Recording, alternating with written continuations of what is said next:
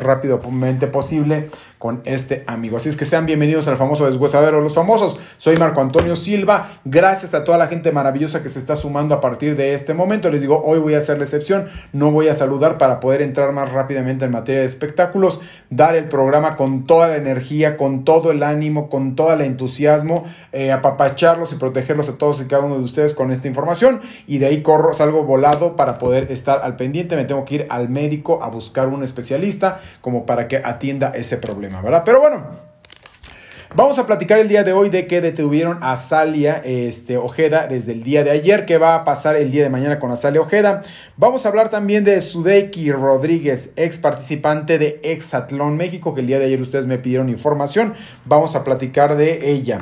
También vamos a hablar nada más y nada menos de Lady Gaga, que ella qué sufrió, qué le pasó a Lady Gaga. Aquí les tengo parte de la información. Ya viene el nuevo orden y así se llama esta película de Michelle Franco, que les voy a comentar el por qué estamos sumamente orgullosos como mexicanos. BTS o BTS este, presenta su nuevo sencillo, vamos a hablar porque el día de hoy se estrenó.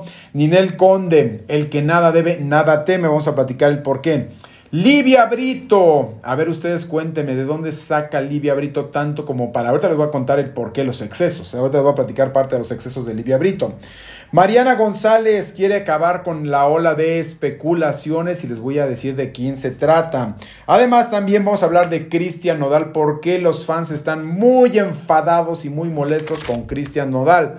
Alan Estrada también, vamos a hablar sobre Alan, este, vamos a hablar de Alan, ahorita les voy a decir el por qué.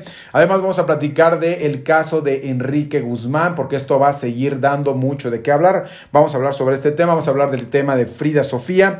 Además, ¿Habrá o no habrá nuevo trabajo para Enrique Guzmán? Aquí les tengo parte de la historia. Y vamos a hablar también de que una actriz también ha sido criticada y atacada por pelear por los derechos de todos. Esto y mucho más ahorita en el famoso deshuesadero de los famosos. Gracias en verdad a todos por estar atendiendo este mensaje. Se los agradezco de corazón y en el alma porque como les dije, ustedes este, son lo más importante. Están, estamos juntos, pero yo tengo, como les digo, una emergencia de salud que tengo que correr rápidamente terminando el en vivo. Por eso hoy no los saludo, discúlpenme, los abrazo, abrazo de oso con todo el cariño del mundo para todos ustedes. Eh, entenderán esta situación tan complicada, tan sensible, pero se los prometo que les agradezco de corazón a toda la gente maravillosa que se está sumando. Así es que vámonos rápidamente con toda la información del mundo de los espectáculos. Desde el día de ayer exactamente ah, me habían mandado un mensaje por ahí de las 7.40, 7.50, me habían dicho, oye, un amigo periodista, ya su supiste del caso de Azalia Ojeda y la verdad, pero yo no sabía y aparte no lo podía estar checando así de momento tan rápido porque yo estaba con toda la información transcurrida con, para con todos ustedes. Y entonces esta mujer que es la ex Big Brother, que como todos ustedes la conocen o mucha gente la conoció, que ya fue, participó en la primera este, generación de Big Brother, que fue un exitazo de proyecto, que este lo trajo este... Eh, Televisa, se lo compró a Endemol y lo produjo Pedro Torres, que la verdad, como les digo, fue un gran este, proyectazazazazo, porque habla, este pues finalmente era como un eh, laboratorio lo que estábamos viendo de los eh, participantes que estaban dentro de, este, de una casa y veíamos su comportamiento y su actitud. Aquí estamos viendo a Salia que intentó pues hacer cosas dentro del medio artístico. Claro que cuando traes la vena y traes la ambición y traes la visión y la proyección lo puedes lograr, pero cuando realmente nada más es por finalmente por tu personalidad creer que siempre vas a lograr algo importante, no todo mundo lo logra. Hay quienes nacen con esa gran estrella como Poncho de Nigris que no canta, que no baila, que no actúa, pero de todos modos sigue perteneciendo dentro del medio de los espectáculos, ahí sigue Poncho de Nigris, pero hay otros como La Mapacha, como El Pato, como Azalia, como El Doc y como tantos más que realmente no tenían que hacer nada dentro del medio artístico. Ellos pertenecieron a un formato, por pertenecieron a un proyecto que le dejó muchísimos millones de dólares a ganar a Televisa, porque la verdad es que fue un formato caro también, que les costó mucho dinero el poderlo traer a México. Este, recuerdo todavía, vamos a este famoso anecdotario de los famosos. Este se grababa en, Santa Fe, ahí tiene su editorial eh, Televisa. Eh, que donde editaban gran parte de todas las revistas que vemos en los puestos de revistas como Cosmopolitan, Eres, TV y Novelas, eh, Quién, Vanidades, todas estas revistas eran editadas allá en, en la parte de Santa Fe. Este predio lo compró este, el señor este, Emilio Azcárraga Milmo en la década de los años 80 cuando eh, en aquel tiempo le dijo también este, Miguel de la Madrid que de ese lugar que era un auténtico basurero, la zona de Santa Fe, iban a convertir una zona de, de super lujo para gente de pues un nivel socioeconómico muy alto y lo lograron. Entonces desde ahí se compran esos terrenos que fueron varias este, hectáreas las que compró el señor Azcárraga con mucha visión. Ahí montan Grupo Televisa, este, perdón, ahí montan, inicialmente iba a ser Ciudad Televisa, se iban a trasladar a ese lugar como para todo hacerlo pipiris nice, que quedara muy bonito. Ya después los tiempos, las formas, las inversiones y demás se dieron cuenta que, la verdad estaba muy complejo. Eran millones de millones de dólares invertirle y se dieron cuenta que mejor la misma televisora de San Ángel la seguían dejando en San Ángel y la, el área de noticias que está en Televisa Chapultepec la seguían dejando mejor en eso para evitar concentrar todo allá en esa área que iba a ser una inversión brutal, brutal. Entonces me dijeron mejor así nos quedamos.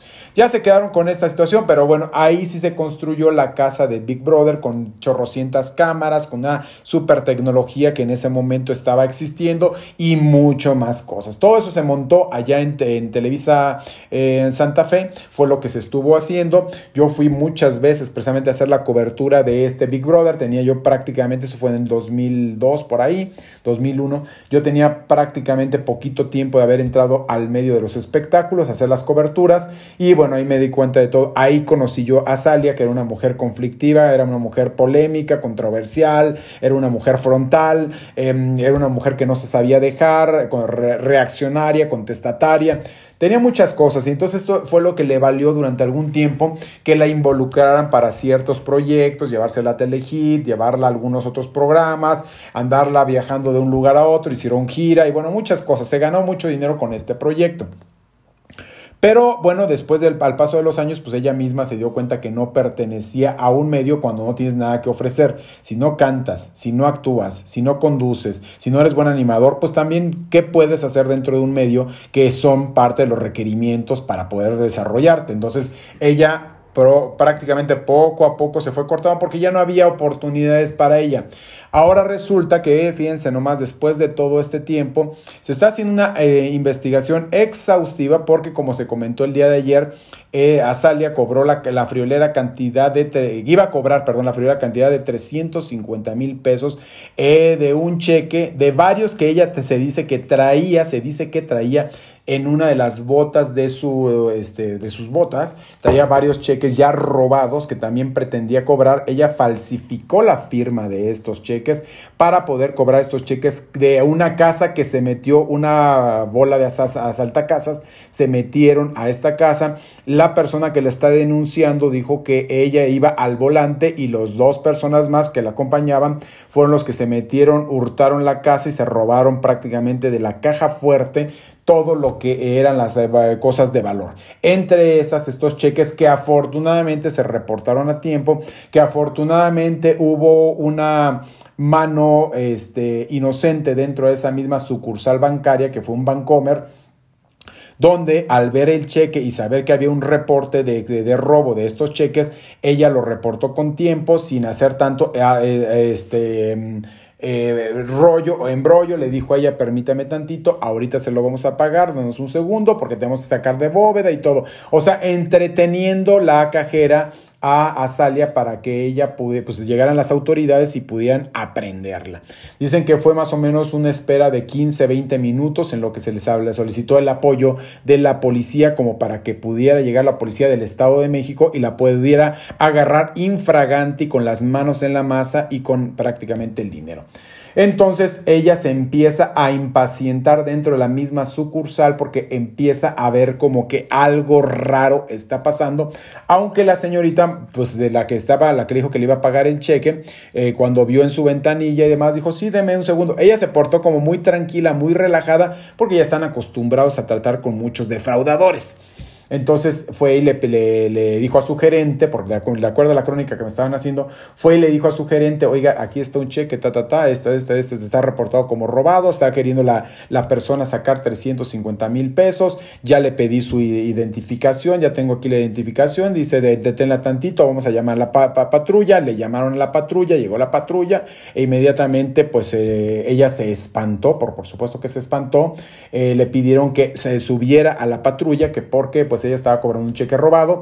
El argumento que estaba poniendo en ese momento a Salia es que a ella le debían un dinero y que este, le habían eh, dado ese cheque a ella para que lo pudiera cobrar de, a raíz del dinero que le debían. Este, y le dicen, ah, ok, perfecto. Que le dicen, porque fue de él. Es las únicas, se ha reservado su derecho a declarar ante las autoridades de acuerdo a lo que se está marcando la ley, pero eso es lo que ella le comentó de manera directa a los policías, que, este, porque le dijeron que por, eh, qué la estaban aprendiendo, le dieron los motivos, le preguntaron que por qué estaba cobrando un cheque que estaba reportado como robado. Ella dijo que no sabía, que desconocía el motivo y que este, ese cheque se lo había girado, se lo había expedido una persona a ella para poderle saldar un dinero que le debía a cuenta.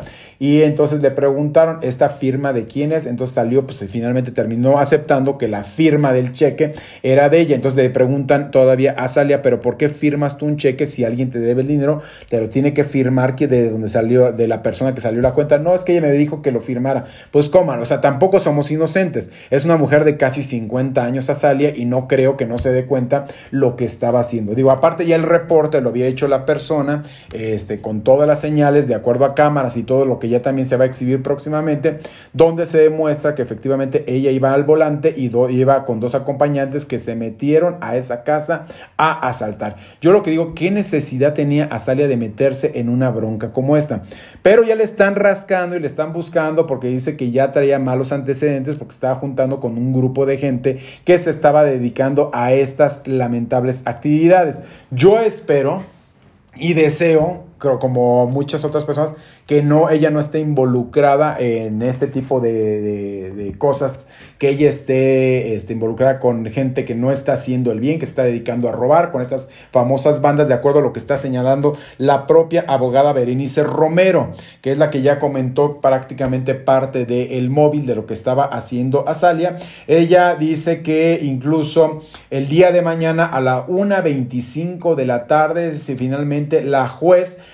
va a determinar si Azalia es culpable o puede pasar su proceso legal fuera de la cárcel. Pero bueno, que incluso este no es un delito grave porque te, son tres, tres años, ocho meses más o menos, de acuerdo a la legislación del Estado de México, no está tipificado, aunque sea fraude, un delito grave, entonces ella podría salir libre bajo fianza y seguir su proceso este, fuera de la de prisión, pero esto también va a depender mucho de la víctima. Si la víctima le concede el perdón y ella eh, prácticamente da toda la información de cómo obtuvo estos, estos cheques, cómo llegaron a sus manos y por qué tuvo eh, la... Mm, ¿cómo podríamos? Desfachatez de ir a cobrar un cheque que ni siquiera sabía la procedencia, de acuerdo a lo que ella está diciendo, que ella se lo dieron porque era un dinero que le debían, pero ¿quién te dio ese, ese cheque? A ver, pon el nombre y la de la persona, porque vas a necesitar poner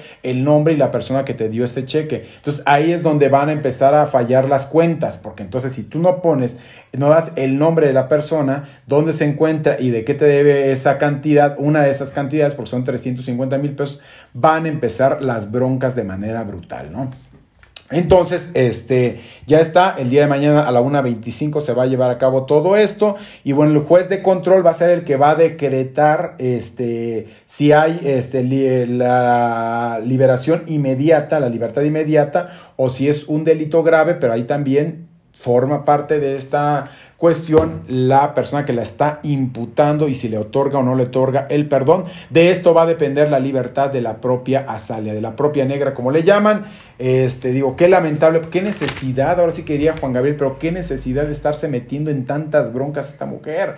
Porque les digo que aparte están comentando que está ella metida con ciertos grupos de, este, delictivos que se han dedicado también a estar haciendo fraudes. Esto, la verdad es que espero que, como les decía, que no, que no fuera así, porque ella ya conoció finalmente lo que son las mieles del éxito, el ser popular dentro de la televisión, el poder ver que podía hacer a lo mejor algunas cosas a nivel producción, trabajar de manera honrada, pasar de ir a dormir, a, irse a la cama de, de manera tranquila como todos los que están aquí, que no andan ahí, que, le, que la debe la teme, no, a lo mejor trabajas poco, mucho, lo que ganes, pero bueno, es tuyo, bien ganado y con el sudor de tu frente, a estar defraudando a la gente robando, esa es otra cuestión. Esperemos que no sea así, la verdad, porque digo, yo, yo conocí a Salia, de hecho ella estuvo trabajando un tiempo con Gustavo Adolfo Infante también, estuvo con, en ese tiempo en el programa de radio, estuvo trabajando con Martín Farfán, que eran los coconductores de Gustavo en este Reporte Última Palabra, creo que se llamaba el programa, hace una década más o menos, o un poco más de una década, estaban trabajando ahí, que eran sus co-conductores, y Gustavo Adolfo invitó a Salia, invitó a Martín Farfán, invitó a Condorito, que era Guillermo también, que estaban, ellos eran como parte de su gran equipo de, de Gustavo, y ahí yo fui donde la, conviví más con Azalia, la, me la encontré en muchos eventos, platicábamos, era muy despapayosa y todo el rollo. Y entonces hoy en día enterarnos de todo esto, la verdad te deja como frío. Esperemos, digo, que se aclare esta situación, pero bueno, cuando ella ya trae un cheque en la mano que está reportado como robado, yo no puedo permitir que alguna persona me diga, oye, te voy a pagar con, a ver, te está saliendo de tu chequera. Y les digo, la mejor manera de pagarle a una, ya se las había dicho el otro día, la mejor manera de poder también recibir dinero cuando es una cantidad de 3 mil, 5 mil, 2 mil pesos, lo que puedas llegar a recibir, pues mejor una transferencia electrónica, tan fácil como eso, porque ella, aparte, pues se supone que se está relacionando con cierta que, con personas que tienen un poder adquisitivo, pues que clase media, media alta, porque hoy son 350 mil pesos, ¿quién los trae, no? ¿Quién trae 350 mil pesos en la mano? Pues nadie, ¿no? Entonces, se supone que entonces te podrían hacer de una manera tan fácil, te pago este, lo que te debo, te hago una transferencia electrónica y San se acabó. Pero esto tiene otros contextos. Esto nos queda más que claro, así también lo, dejó en claro Berenice Romero, que es la abogada, eh, la clienta, eh, perdón, la clienta, la persona afectada no quiere otorgarle el perdón, desde ahorita se los digo, de no quiere otorgar el perdón y aparte está exigiendo que ella entregue a sus demás cómplices porque tiene el video y en base a esto pueda ella también eh, seguir adelante. Dice que no le va a tener miedo, no le tiembla el pulso para poder este, avanzar en una cuestión tan complicada, porque aparte la dañaron. Se llevan documentos como escrituras, se llevaron cheques, se llevaron joyas, se llevan dinero en efectivo que también tenía dentro de esta misma caja fuerte. O sea, fue un desgarriate y a ella lo que señala la parte afectada es que todo esto se tomó de la caja fuerte y que la que iba manejando era Salia, los otros son dos personas civiles, que pues no se sabe hasta ahorita bien bien a ciencia cierta los nombres, pero eh, de Azalia sí y por eso se dieron cuenta de toda esta situación. Y se dieron cuenta porque fue a cobrar el cheque,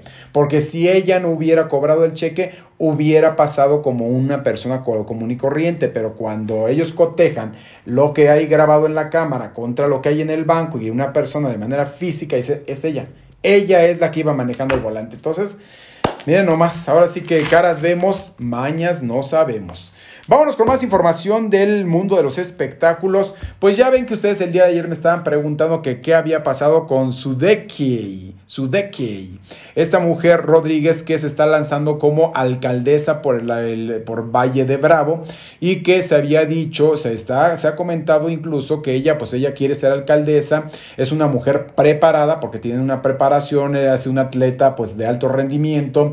Se, antes de entrar a Exatlón, efectivamente estuvo ella pues en varias competencias a nivel nacional, representó a México a nivel internacional, tiene una licenciatura también en este, nutrición y tiene algunas otras carreras alternas. Entonces la verdad es que es una mujer que tiene una preparación, tiene un bagaje, tiene una cultura y bueno, decidió entrar a Exatlón. Ahí ella ya era una mujer casada que lamentablemente, bueno, eh, cuando entró a Exatlón, conoció pues a este famoso futbolista del cual se enamoró y terminó su relación con su eh, anterior esposo. Ella ya fue clara, como diciendo, ya tú y yo ya no nos pertenecemos, ya no podemos estar juntos. Ella en 2009 perdió un hijo de nombre Ethan. Este, mm, el esposo andaba que en el campo y esta situación y llevaban al niño y toda la, la situación. El niño se cayó, lamentablemente y desafortunadamente la llanta del tractor eh, aplastó la cabecita del niño Ethan y bueno, ella estaba en plenas competencias, estaba en un lugar de competencias este, este, deportivas tuvo que regresarse porque le avisaron que había eh, sufrido un accidente uno de sus hermanos Posteriormente eso, pues se dio cuenta que era su hijo y su expareja. Entonces, ha pasado una situación difícil. Ahora ella se está lanzando como alcaldesa de Valle de Bravo y se había comentado que la habían amenazado y que también la habían secuestrado para que ella ya no siguiera al frente de esta alcaldía.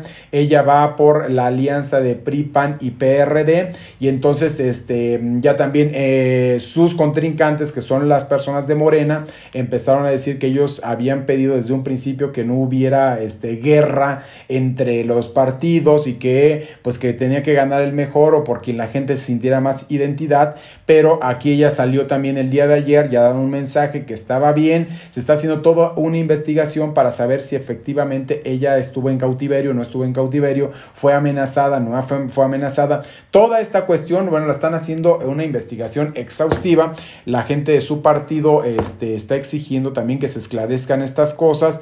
No han querido hacer las cosas más grandes porque lamentablemente estas elecciones de, del 2021 aquí en México han sido las más sanguinarias que hemos podido eh, conocer en la historia del país por la, eh, el, periodo que estamos viviendo, por la cantidad de gente de la política que lamentablemente ha perdido la vida buscando un escaño, buscando un puesto político, un cargo público. Han sido muchísima la gente, entonces todo esto tiene como muy adolorida a la sociedad.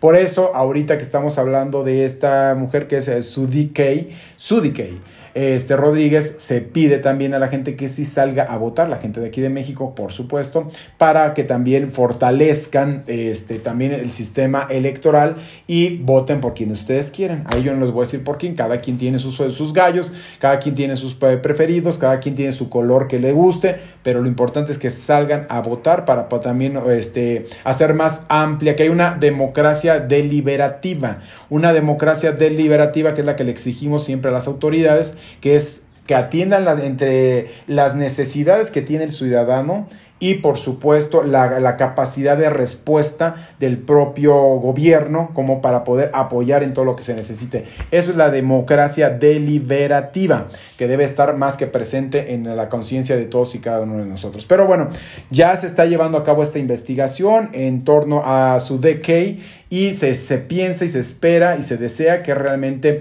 todas estas elecciones que van a ser el próximo 6 de junio, pues tengan buen fin y que la gente quede totalmente pues convencida de su voto y que reflexione mucho quiénes son los candidatos, qué antecedentes tienen, qué están haciendo y si realmente van a llegar a trabajar o a robar. Así es que tengan mucho cuidado con su voto, no lo regalen por una bolsa de pan frío, por eh, frijol con gorgojo o por todas esas promesas efímeras que ofrecen un grupo de, mm, este, de qué, cómo podría decir, de rateros de, de los votos. Entonces tengan mucho cuidado. Pero bueno, ahorita está esta situación, les digo, ella ha pasado, es una mujer preparada y la verdad es que por ahí alguien estaba pisando los callos y entonces sintió que le estaban pisando los callos y por eso le dicen que le estaban tratando de poner su, su este, ponte quieta y no hagas nada.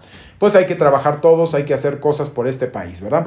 Vámonos con más información del mundo de los espectáculos. Fíjense que este sábado, este próximo sábado, mañana, se casa el Canelo Álvarez en Guadalajara. Este famoso este, este boxeador mexicano este, que la verdad no vive aquí en México, él vive en los Estados Unidos, luego de que él mismo narrara que de, lamentablemente hace dos años, en el 2018, uno de sus hermanos fue secuestrado y que a él le tocó batallar con, la, con los secuestradores para poder lograr este, que liberaran a su hermano, que lo dejaran ya libre del cautivario en el que tenían y que lo maltrataron, lo humillaron, lo ofendieron, le gritaban de todo al, al Canelo vía telefónica. Finalmente se logró que este que se liberará. Pero bueno, Canelo no vive aquí, vive en Estados Unidos. Sin embargo, este fin de semana, el día de mañana, se casa por la parte religiosa.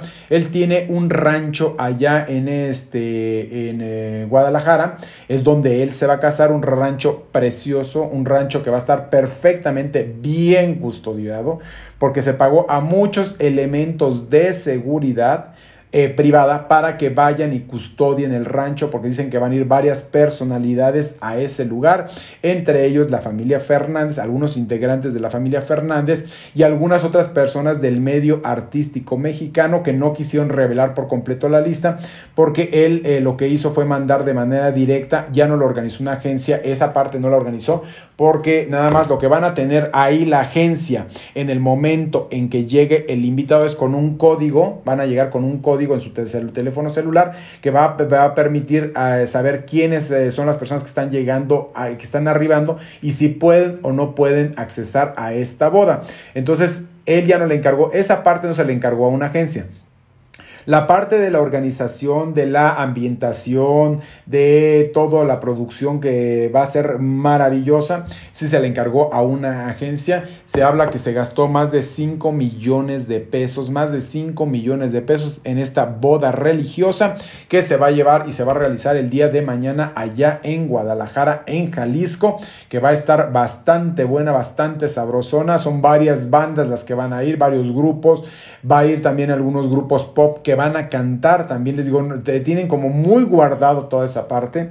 A la agencia no le dieron todo como para que no se revelaran datos de cómo va a estar la logística de este ambiente, porque eh, van a ir políticos, van a ir deportistas, van a ir artistas y van a ir empresarios. La crema innata de la sociedad mexicana y, e internacional va a estar reunida ahí en esta famosa boda este, de El Canelo Álvarez y entonces ya estaremos viendo quiénes participan. Ya los medios de comunicación, por supuesto, algunos ya están desplazados a las afueras del rancho de este del Canelo Álvarez para poder hacer toda la cobertura y ver las llegadas. Se dice que no van a poder incluso, no es de que lleguen y se paren, o sea, va a tener como varios filtros. El primer filtro es la, la, entrada, la, la, puerta principal por donde van a, a poder entrar todos los coches de acuerdo a las placas. Van entrando ese es el primer filtro. Pasan después otro filtro que hay otra puerta. Y después llega el tercer filtro, que es donde se van a bajar, donde van a descender las personas de los invitados y es donde ya van a poder entrar, que es donde no van a tener acceso a los medios de comunicación. Entonces, a ver si alguno de todos los coches o a ver si ven a ellos a alguien que se quiera parar, que decida dar alguna declaración, alguna entrevista, ya lo estaremos viendo el día de mañana este, en esta boda y pues en el transcurso de los días estaremos viendo eh, pues eh, fotos en Instagram, en Twitter o demás, eh, felicitando al Canelo Álvarez y en fotos con él y con su esposa. Ya les estaré contando, pero imagínense gastarse 5 millones de pesos en plena crisis, en plena pandemia. Se habla que son cerca de 500 invitados los que están este, requeridos en esta boda pues muy selecta este, de el Canelo Álvarez. Habrá altos ejecutivos también de Televisa que también lo van a acompañar de Televisión Azteca, también van de este, que son como invitados y requeridos a esta boda donde él quiere celebrar por todo lo alto este gran amor que tiene por su esposa. Ya le estaremos contando qué va a pasar, eh, pues estaremos, eh, les digo, ya hay compañeros allá que hablé hace rato por la tarde con unos compañeros de, prensa de Televisa de allá de mm, Jalisco, dicen ya estamos a las afueras del rancho, estamos empezando a ver cómo están entrando toda la parte de la decoración, de la producción, las flores, o sea, todo lo que está llegando como para que eh, llevar esta celebración, claro que se meten de inmediato, no pueden captar otra cosa y no saben quiénes van a acudir. Creo que incluso eh, toda la parte de, los cantantes y estos están citados como con dos horas y media de antelación para poder instalarse, como para poder estar tranquilos, se les asignaron campers especiales como para que puedan estar cómodamente antes de que en el show. Y si ya se quieren quedar a la fiesta, también va a haber una mesa especial para ellos eh, como tal. Ya les estaré contando. Vamos con más información del mundo de los espectáculos. Quiero platicarles de Lady Gaga, que fíjense que ella eh, por primera vez hace una revelación brutal. Ya ven que Oprah Winfield y por supuesto el príncipe Harry y su esposa Meghan en conjunto pusieron una casa productora que van a producir una serie de programas especiales, todos de tipo o de carácter social para poderle llegar a la gente y hablar de temas que quizás a todo mundo nos van a simbrar por una u otra cosa. Son historias fuertes, historias trágicas, historias de impacto y es lo que van a estar haciendo. Entonces ya se habla de este de documental donde entrevistaron a Lady Gaga y en este mismo documental se habla de que en el 2014 Lady Gaga sufrió acoso y violencia sexual por parte de un productor que pertenece a la industria musical del cual no quiso revelar su nombre, pero sí comentó que este productor musical la amenazó y le dijo, sí, dice, si tú no te acuestas conmigo, vas a tener problemas y tu carrera va a quedar hecha añicos. Tú no eres nada, tú no eres nadie, tú no podrás hacer nada, porque aquí el fuerte, aquí el que tiene las relaciones y el poder soy yo. Entonces él la amenazó, la amenazó, ella no quería, eh, la embruteció, la tomó a la fuerza, la hizo suya, producto de esta situación, se tuvo, eh, embarazó, después de esta situación de lo del embarazo, vivió momentos pues muy complicados, muy difíciles cuando se entera de que está embarazada, ella todavía eh, intenta este, poner las piezas en su lugar, como para decir, no es cierto, no es cierto, no es cierto. Empezar en un periodo de negación por haber sido ultrajada este, la propia Lady Gaga. Ella habla incluso de todos esos issues que tiene hoy en día, de todas esas broncas que tiene para algunos temas específicamente. Sin embargo, decide abrir su corazón en esta misma entrevista y sacar todo esta vivencia tan brutal que ha tenido y que la ha venido cargando desde el 2014 a la fecha. Y vean nomás lo que hoy en día es Lady Gaga, es una de las máximas vendedoras de conciertos, es una verdadera estrella de talla internacional, es una mujer altruista, es una mujer empoderada, es una mujer echada para adelante, es una mujer que no le teme nada, es una mujer que fue y le levantó la mano a Joe Biden, al actual presidente de los Estados Unidos, para decirle, aquí estoy, la amenazó el propio Donald Donald Trump y no le importó. Dijo, yo voy por el cambio y voto por el cambio y no me importa lo que usted piense. No se dejó amedrentar por nada ni por nadie. Entonces, esto es lo que está, lo que, lo que narra la propia Lady Gaga en esta misma historia que me parece extraordinaria y súper interesante. Porque imagínense nomás una Oprah Winfield estar trabajando en conjunto con Harry y con su esposa sobre estos temas que son tan complejos, tan complicados y que quiere ella hablar y soltarse a hablar como para decir aguas, tengan mucho cuidado, porque en todos lados hay lobos, en todos lados. Eh, decía este filósofo Thomas Hobbes, el, hombre es el lobo del hombre. O sea, el hombre se come al mismo hombre, porque realmente somos pues, eh, seres demasiado ambiciosos, viscerales, poco sensibles, em, con una situación de locura, un grado de locura bastante fuerte. Y entonces el lobo es el hombre, el lobo del hombre. El lobo se come al mismo hombre. Esta misma desestabilidad pues llega a mucha gente. Entonces ya lo estamos viendo ahora con este famoso documental, que este, serie documental que van a producir este, les digo, Oprah Winfield y también este, Harry y Meghan. Ya vamos a estar hablando, pero esto sí está pues bastante fuerte que por primera vez se haya decidido Lady Gaga a destapar un capítulo tan oscuro, tan negro y sobre todo tan doloroso de su vida. Pero bueno, vamos a comentarles que nos sentimos muy felices, muy contentos y muy, muy, orgullosos porque resulta que aquí en México hay un director que se llama Michel Franco que llevó al Festival de Venecia una película que se llama El Nuevo Orden. Esta película que triunfó, que se ha llevado muchos premios, que empezó desde el año pasado, que se empezaron a abrir las puertas allá en el Festival de Venecia con todas las medidas de salud posibles y todos los protocolos, finalmente logró mucho reconocimiento a nivel internacional. Ahora llega por primera vez este fin de semana a varias salas de cine de Estados Unidos. Es la primera vez que una película mexicana abre eh, esa, esa, bueno, no la primera, pero es de las primeras porque también lo de Eugenio Derbez le fue extraordinariamente bien.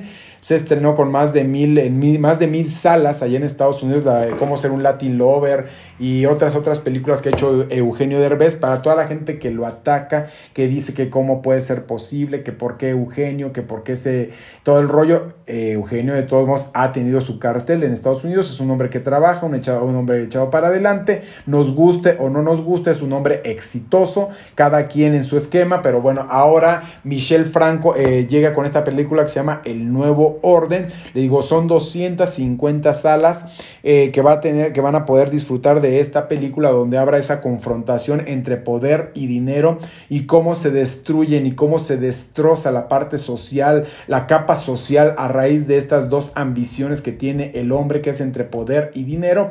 Se va a llevar a cabo, les digo, a partir de este fin de semana, van a ser en 50 este, estados de los Estados Unidos eh, o condados donde se va a poder estrenar y van a poder ver el nuevo orden. Algunas personas dicen que es demasiado futurista, otras que es demasiado eh, sensacionalista, otras personas que está muy apegada y allegada a la realidad. Ya cada quien que lo juzgue, cada quien que lo vea, se estrenó aquí el año pasado en México, lamentablemente pues estábamos en pandemia, nadie quería ir al cine, pues no se pudo hacer. Esperemos que en las plataformas digitales después llegue para que la gente la podamos volver a ver. El nuevo orden para este Michelle Franco, muchas felicidades, ya les estaremos contando qué más va a pasar. Vámonos con más información del mundo de los espectáculos. Quiero comentarles que el día de hoy se estrena finalmente el sencillo Border. Este sencillo que es de BTS, que este grupo subcoreano que le ha ido pero extraordinariamente bien. Este grupo sacó un ritmo, un género ahorita muy para, para bailar, para la candencia, para la primavera, que la gente se la pase muy bien, este, bailando eh, temas pegajosos y como de realmente la mantequilla, como entramos muchas veces y embonamos como la mantequilla en determinados ambientes. Ese es Border, lo que es el nuevo éxito de BTS que está, la verdad, sensacional. Estos chavitos ahorita lo que están queriendo es ser nominados al premio Grammy. Es uno de sus máximos sueños. Eh, son vendedorcísimos en la historia porque son, han vendido muchísimo. La revista Forbes los ha tomado como una de las agrupaciones más rentables y que han entrado a la bolsa de a la bolsa como para poder también generar dinero por todo el arrastre que tienen donde se presenta BTS es verdaderamente una eh, verdad verdadera sensación. Entonces, ahora no es la excepción, se llama Border, la, nueva, este, el nuevo sencillo de BTS o BTS, y entonces lo vamos a poder escuchar. Ya a partir de hoy se estrena en todas las partes digitales, ya me imagino la gran cantidad de descargas que van a tener, todo lo que va a vivir el público, para que ustedes no se lo pierdan. Vámonos con más información del mundo de los espectáculos. Ninel Conde reapareció entre los medios de comunicación y ella de manera tranquila, relajada y como ella misma dice, sin pendientes en la vida, dice que el que nada debe, nada teme. Eso es lo que está diciendo Ninel Conde, el que nada debe, nada teme. Recordemos que ella se casó con una persona que tiene antecedentes penales. Recordemos que ella está ahorita ligada de manera sentimental a una persona que está actualmente en Florida y que no puede salir de Florida de, nombre Larry Ramos por toda la cantidad de fraudes que hizo en contra de varias personas que invirtieron su dinero en este negocio piramidal que hoy en día son más de 200 demandas que tiene el propio marido de Ninel Conde. Entonces por eso me sorprende que dice que ella no tiene ella, este, que nada debe, nada teme. No es cierto, porque ella finalmente estuvo relacionada con un hombre que de, tan dudosa procedencia. Ahora bien, otra, aunque ella dice que el que nada debe, nada teme, ¿por qué Ninel Conde últimamente no contesta su número telefónico? Aquí viene la pregunta, yo se los digo por experiencia propia. ¿Por qué Ninel Conde cuando necesita hacer llamadas las hace de otros números telefónicos o de otras personas o de teléfonos fijos?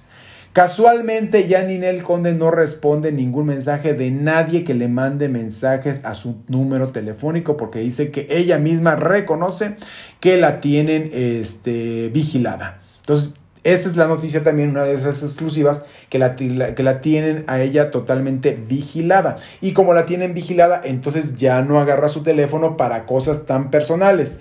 Eh, sube cosas a las redes y cositas, pero ya no es de que sea de manera directa de su propio equipo móvil. Todo lo hace desde otras circunstancias, se comunica desde otros equipos para evitar ser este, mm, vista, de que la, la, gente se dé cuenta un poco más de lo que está pasando en torno a su vida. Entonces yo digo, Vayan, como si dices que el que nada debe, nada teme, pues agarras tu celular, tú de manera directa y pues dices, pues ¿qué pasa? No pasa nada. Finalmente, el que nada debe, nada teme. Ella sabe que quizás la pareja, la propia pareja, pues no hizo cosas que sean lo más grato para nadie, porque el defraudar a una persona, eso no es nada grato. Y al contrario, es un delito. Aquí y en cualquier país del mundo, los fraudes son un delito y esos merecen también, dependiendo de la constitución y de la legislación de cada país merecen también pues eh, cierta privación de la libertad. Entonces ella ahorita está en este rollo, sigue tratando de trabajar, es una mujer muy trabajadora, yo lo debo de reconocer, una mujer muy echada para adelante, una mujer que trata de dar lo mejor de sí hasta donde sus posibilidades artísticas se lo permiten, da lo mejor de sí. Porque yo no les voy a decir que es la Calas o que es una cantante como Yuri o que tiene la voz de Daniela Romo, pues no, pero la verdad es que una mujer muy echada para adelante, muy trabajadora, ahí nadie se lo quita eso, la verdad es que nadie se lo quita. ¿Por qué no contesta su propio teléfono Ninel Conde? ¿Qué esconderá? ¿Qué habrá por ahí? ¿Quién la tendrá vigilada? Esa sigue siendo la pregunta. Vámonos con más información del mundo de los espectáculos y hablando de esta situación. Fíjense que eh, hay un gimnasio que está ubicado en la colonia del Valle que es Golden Gym o una cosa así se llama este gimnasio. A este gimnasio pues acude normalmente y de manera periódica la propia Livia Brito.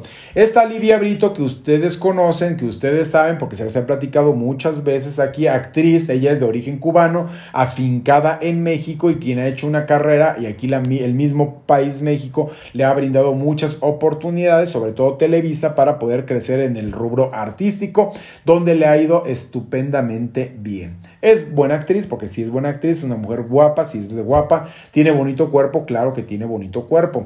Pero aquí fíjense que varios de los miembros y de los socios de este mismo gimnasio se preguntan, ¿qué tan poderosa puede ser Livia Brito? ¿Qué tan pudiente puede ser Livia Brito para poder llegar con dos camionetas de escoltas? Dice, ¿a poco la carrera artística le da para tener 12 camionetas de escoltas? Yo no he visto eso, ¿eh? Y la verdad, mire que he visto protagonistas de la talla de Kay del Castillo, de la talla, por ejemplo, de la misma, ¿quién más les puedo decir? Lucía Méndez, que ha sido protagonista de muchos melodramas, de la talla de la misma Verónica Castro, de la talla de Leti Calderón, de la talla de Yadira Carrillo, de la talla de Chantal Andere, Jacqueline Andere, Daniela Romo, todas estas que han sido protagonistas de telenovelas, jamás las he visto llegar con un séquito de escoltas y de guaruras a los lugares a donde van.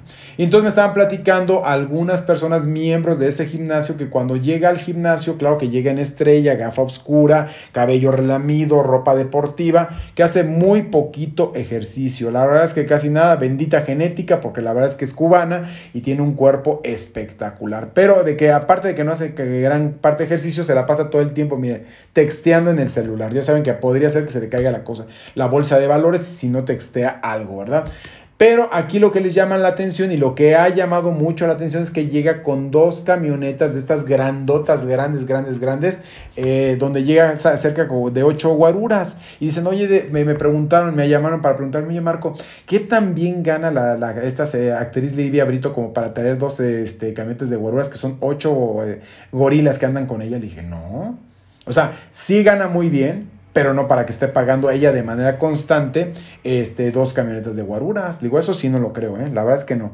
Porque aparte, pues no es ni una primera dama, aparte tampoco es, este, bueno, ni Araceli Arámbula, que tiene hijos de con Luis Miguel, trae tantos escoltas. Entonces yo también me pregunto, pues ¿cómo, cómo puede ser posible que traiga dos? Le digo, ¿estás seguro? Claro que estamos varios, varios, no yo. Varios de aquí del gimnasio nos preguntamos cómo le hace esta mujer. Pues dice, porque aquí a este gimnasio pues vienen muchas celebridades, pero también vienen gente, eh, empresarios que tienen pues la verdad un poder adquisitivo bastante elevado, que los ves que efectivamente llegan con dos escoltas y que están como al pendiente, porque muchas veces el lugar está pues muy custodiado por varios escoltas, porque pues va gente que tiene pues un poder adquisitivo bastante alto dice, ¿y ella a poco gana tanto? Le dije, pues yo que sepa, así como para que tenga que pagar una nómina, ¿te gusta? ¿Les gusta a ustedes más o menos como de 200 mil pesos mensuales? Nada más de escoltas, no. O sea, nada más que tenga que pagar entre gasolina, viáticos, sueldos de, de, los escoltas, más la gasolina de las camionetas, más el mantenimiento de las camionetas. No, digo, no da, no da para eso su bolsillo. ¿eh? La verdad es que sí gana bien, pero no es que le dé como para que esté. Y aparte, ¿quién quiere hacerle daño a ella? Digo, bueno, a raíz del error que cometió de haber golpeado, de haberle robado el equipo al fotógrafo Ernesto Cepeda, pues ahí podría ser que alguien sí le traiga ganas y diga, pues a ver qué va a pasar, pero la verdad es que así, que sea una mujer que despierte así como que todo el mundo se quiere como ella, tú la ves en la calle a Livia Brito sin ton, tanta producción, es una mujer bonita de cara, pero tampoco es de que tú digas, wow, o sea, te le quieras aventar, pues no, es una mujer muy bonita, sí es muy bonita, pero tampoco es como para que todos cuando en cuanto voltean la mirada y allá más y todas las cabezas así para donde vaya caminando, pues no. Entonces aquí vuelve una vez la especulación de dónde saca tanto dinero Livia Brito como para traer también una camioneta, dos camionetas de escoltas. Eso también nosotros nos lo preguntamos una y otra vez, ¿verdad? Pero bueno, vamos con más información del mundo de los espectáculos. El día de hoy Mariana González subió una foto como para poder desvirtuar lo que está pasando en torno a Vicente Fernández Jr. Y es que por ahí hay gato encerrado, aunque ellos no lo quieren reconocer como familia ni ella como pareja de Vicente Fernández Jr., que es cantante mexicano, hijo de Vicente Fernández.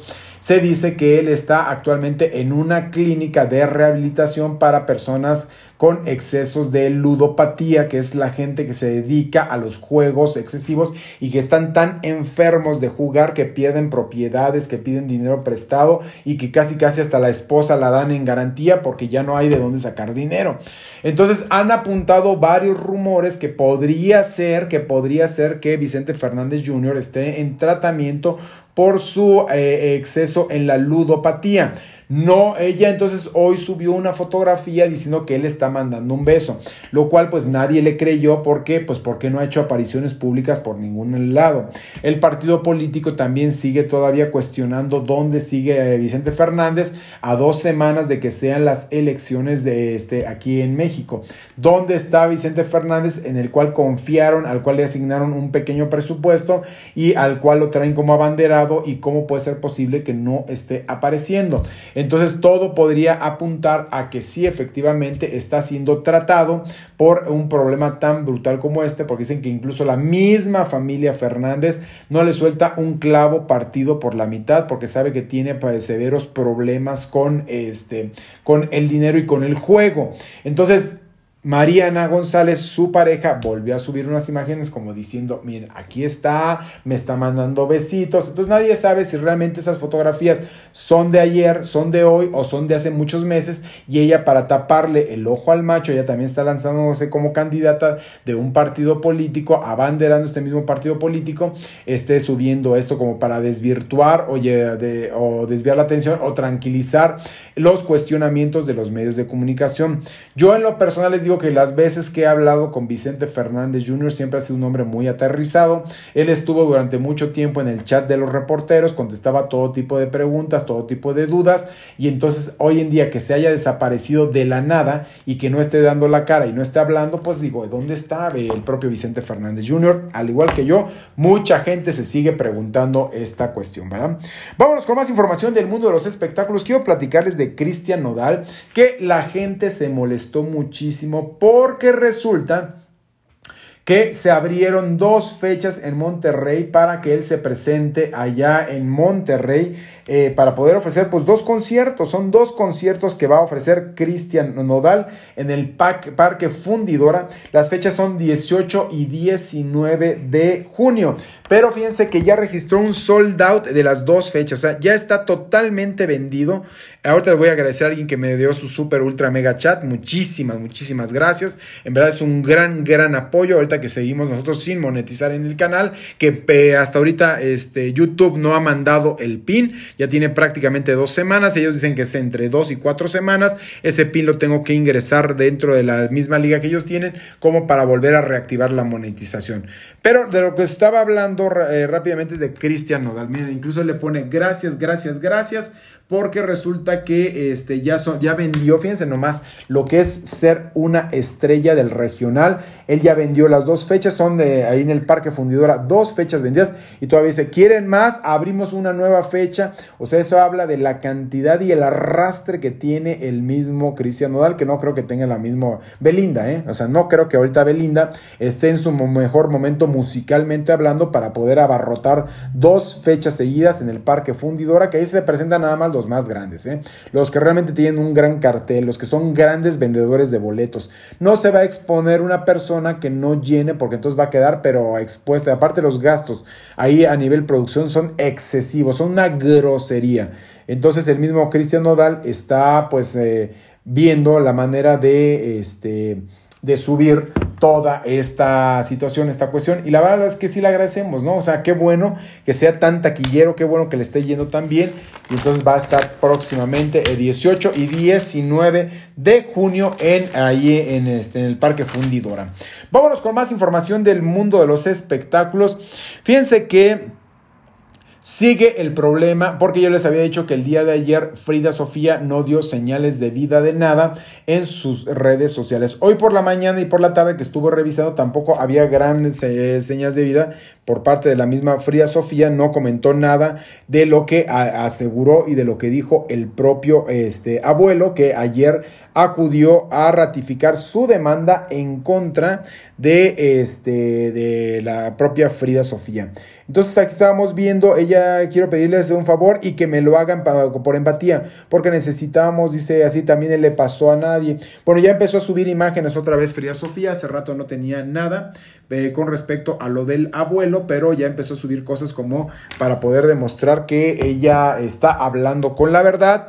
Le dio una entrevista al programa Suelta la Sopa e iba sacando a pasear a su perrito allá en Miami y hasta las afueras de su departamento la encontraron, la entrevistaron, se portó muy amable, dijo que ella está muy tranquila, que está muy en paz, que no tiene nada que temer, que eh, la caca solo flota, fue lo que ella dijo y que bueno, tarde o temprano va llegar la verdad. Se le vio muy tranquila, ella está promocionando actualmente su línea de pupilentes, fue lo que comentó, se le notó tranquila, serena, relajada, sin pendientes, sin irascibilidad. O sea, la verdad es que se vio otra Frida que yo desconocía. Pensé que a raíz de esta ratificación de la demanda de su propio abuelo iba a enfurecer, iba a gritar, iba a decir alguna, iba a haber alguna respuesta. No hubo ninguna reacción por parte de Frida Sofía. Entonces nosotros dijimos, bueno, ¿qué está pasando ahí? Porque, pues no. También le, este, me comentaron que le hablaron del programa Primera Mano para ver si quería dar una declaración. Dijo que no iba a hablar nada al respecto. Ya como que ella misma dijo, ya voy a bloquear esto, lo que me interesa es estar en tranquilidad, ya me des, este, ya saqué todo, ya hice, ya fue un momento catártico, ya saqué lo, ya dije lo que tenía que decir, no pienso decir nada más y que ya no comentó nada de nada de nada de nada. Por su parte, Enrique Guzmán hoy amaneció ya más tranquilo, más relajado, porque fíjense que el día de ayer que acudió a la fiscalía le dieron pues muy buenas este, expectativas de que no va, no puede proceder quizás el caso de lo de Frida Sofía, que no, hasta ahorita pues no, no se ha presentado como tal la carpeta con todas las, las pruebas que podría tener la misma Frida Sofía.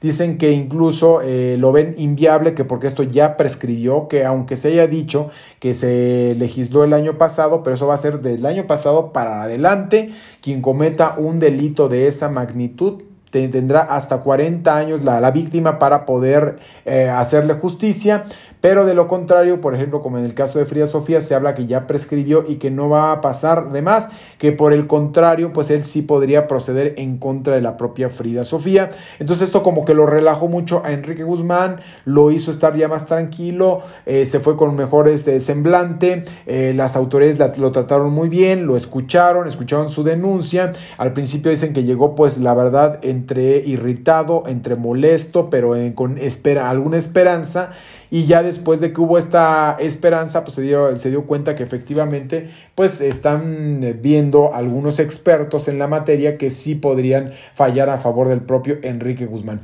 Digo, Todas son hipótesis, finalmente todo es válido hasta que se presente y que la misma autoridad sea la, que es la que, eh, los que tienen finalmente el poder para decidir qué va a pasar en esta demanda por parte de Enrique Guzmán hacia su nieta, a la cual ya lo dijo que la quiere ver en la cárcel, que eso es su deseo y que nunca más quiere saber nada de ella en su vida. Alejandra Guzmán, por consiguiente, también lo dejó ver. Yo les puse el día de ayer un mensaje donde la propia Alejandra Guzmán también estaba ella este, muy molesta y que no quiere saber nada de su propia este, hija. Eh, Alejandra Guzmán pues sigue sus cuestiones, ya les leí un comunicado del día de ayer también que mandó el equipo de prensa de la propia Alejandra Guzmán eh, diciendo que no se inventen chismes, que ella está ahorita muy metida en el estudio de grabación, que muchas de las cosas son rumores y que Alejandra no va a volver a dar una entrevista más que la, dio, la que le dio a la propia este, Adela Micha. Ahora bien, se le preguntó también el día de ayer al productor Alejandro Gou qué pensaba de esta cuestión y si eh, don Enrique Guzmán estaba contemplado para su proyecto de Jesucristo Superestrella para el regreso de esta obra o no.